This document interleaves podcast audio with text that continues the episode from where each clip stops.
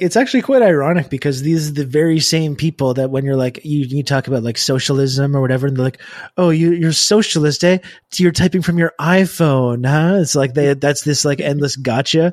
But literally they're the ones that are on their tiktok or on their iphones or whatever phones talking about in this possible 15 minute city that's going to happen i'm going to be tracked all my movements are going to be tracked. And it's like that is literally already happening right at this very moment, sir or ma'am. Like, Yeah. you literally have a device on you at all times that has a microphone and is listening to your what you say, and you can be tracked by anyone. Your location can be instantly pinpointed at any moment. That is literally currently happening right now, and you're you're complaining about this possible future. Um, just because, I mean, this is something we've, we've talked about before, though, but it's just like, it's the thing that makes me very very cynical about the future is when you talk about the idea of you know this climate crisis and what we're going to do like we talked a little bit yesterday about like the carbon tax in canada. That's been a big uh, source of conversation and debate the carbon tax and how much the, should the carbon tax be or whether that's contributing to anything or you know you have the joe biden's green agenda which is like luring like building maybe a few more manufacturing plants and luring these kind of uh, companies building batter- ev batteries or uh, solar panels and you see people freaking out about that. Or just this basic idea of like let's just have some smarter urban planning to get people out of their cars so much so they can just live near amenities and you live near a green space and you have maybe some transit and you don't have to drive your car everywhere and everything is in your neighborhood. And then it just it lowers the emissions. Like what we're talking about are these very mild moderate sensible market respecting solutions to this like huge existential crisis.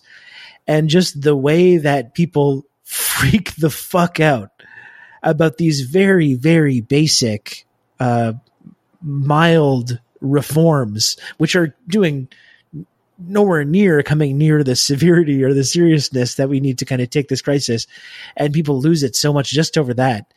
And that really is one thing that makes me very uh not super enthusiastic about our ability to have any kind of a meaningful response to not just climate change but like public health like we saw with covid or any any real problem that we need to have a a forceful public uh reaction to uh, Mhm. it's just been completely rendered impossible to have any sense of social solidarity or any form of of meaningful changes that could actually you know affect these things because people are so ensconced in this in this kind of reactionary bubble and they're so offended by any efforts to to change anything about our lifestyles or or anything at all. Even if even if it would actually make their lives better like with their cars you don't have to stay all day in traffic. You don't have to stay in traffic for hours every day. And these the same people are like bro i love staying in traffic. No it's my right to sit in my car all day. And that's when i communicate with my kids the most and everything you know? It's even when their own lives are are going to be better they still can't quite uh, grasp that you know it's it's pretty grim stuff Yeah, that's the thing.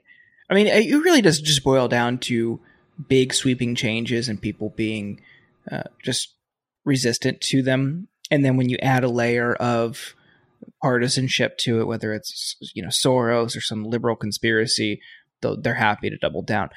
But dude, that I, that just seems like such a no brainer premise for me. Oh, making all of this stuff walkable. I mean, that's been a big shift for me. I, I for the past ten years, I lived in a very walkable city with everything I needed within a couple of blocks. Now we have to drive everywhere. That is, it Yeah. just feels weird. Oh, you need to go to the store, just the convenience store. You got to drive. You want to go to the gym. You want to go to the restaurant. You got to go here, there. You got to drive. I've, I just, I haven't had a car in years. It's just, and now it's just like we, we drive everywhere. It's, it's very weird. And there is, there's convenience. There's, you know, time saving. Like you're saying, the traffic thing. My God, if we wanted to even get across town here, it's going to be, you know, 40 minutes. But in a city with good public transit, which to LA's credit, they they are now finally reinvesting in public transit and trying to build that out. But uh, every city should have it. My God, it's just Yeah. it's so convenient. And that's in i mean it's interesting about la itself it has this legacy of being once home to this uh, world class transit system that just for year for decades and decades was completely underfunded and completely ignored partially like because of the influence of the auto industry. That that it was like kind of ground zero for this like car culture ex- explosion across the United States, right? Like this, uh, Who Framed Roger Rabbit is uh, is explicitly about this phenomenon, this very Yeah. real phenomenon. But I think that's an interesting part of like LA's legacy in particular. Um, the way Yeah. it was part, it was like the, the the center stage for that kind of transition from a, a public transit heavy society to a, a individualistic car culture society. I just rewatched that movie Oh, it's a so couple weeks ago. It's good. It's oh, so good. It's it's just one of the best movies ever. Bob Hoskins in that movie is one of the best acting performances I think ever. He does everything. I I love it. He does he does the grizzled hard boiled detective stuff. By the end of the movie, he's doing this wacky like slapstick like vaudeville clown stuff. He just he does absolutely everything. He's acting next to a fucking cartoon that wasn't even there, you know, and you believe it because he's Bob Hoskins and he's just a legend. It was a really good movie, and I I was I hadn't seen it in maybe twenty years, and Yeah. I just realized as I rewatched it that all of the messages went over my head as a kid, Yeah, yeah. and now watching it as an adult, it's like, oh shit, this is how did this, Yeah, how no, did this get made?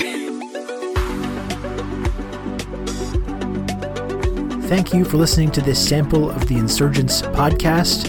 To hear the rest of this episode and for more bonus content, please subscribe at theinsurgents.substack.com.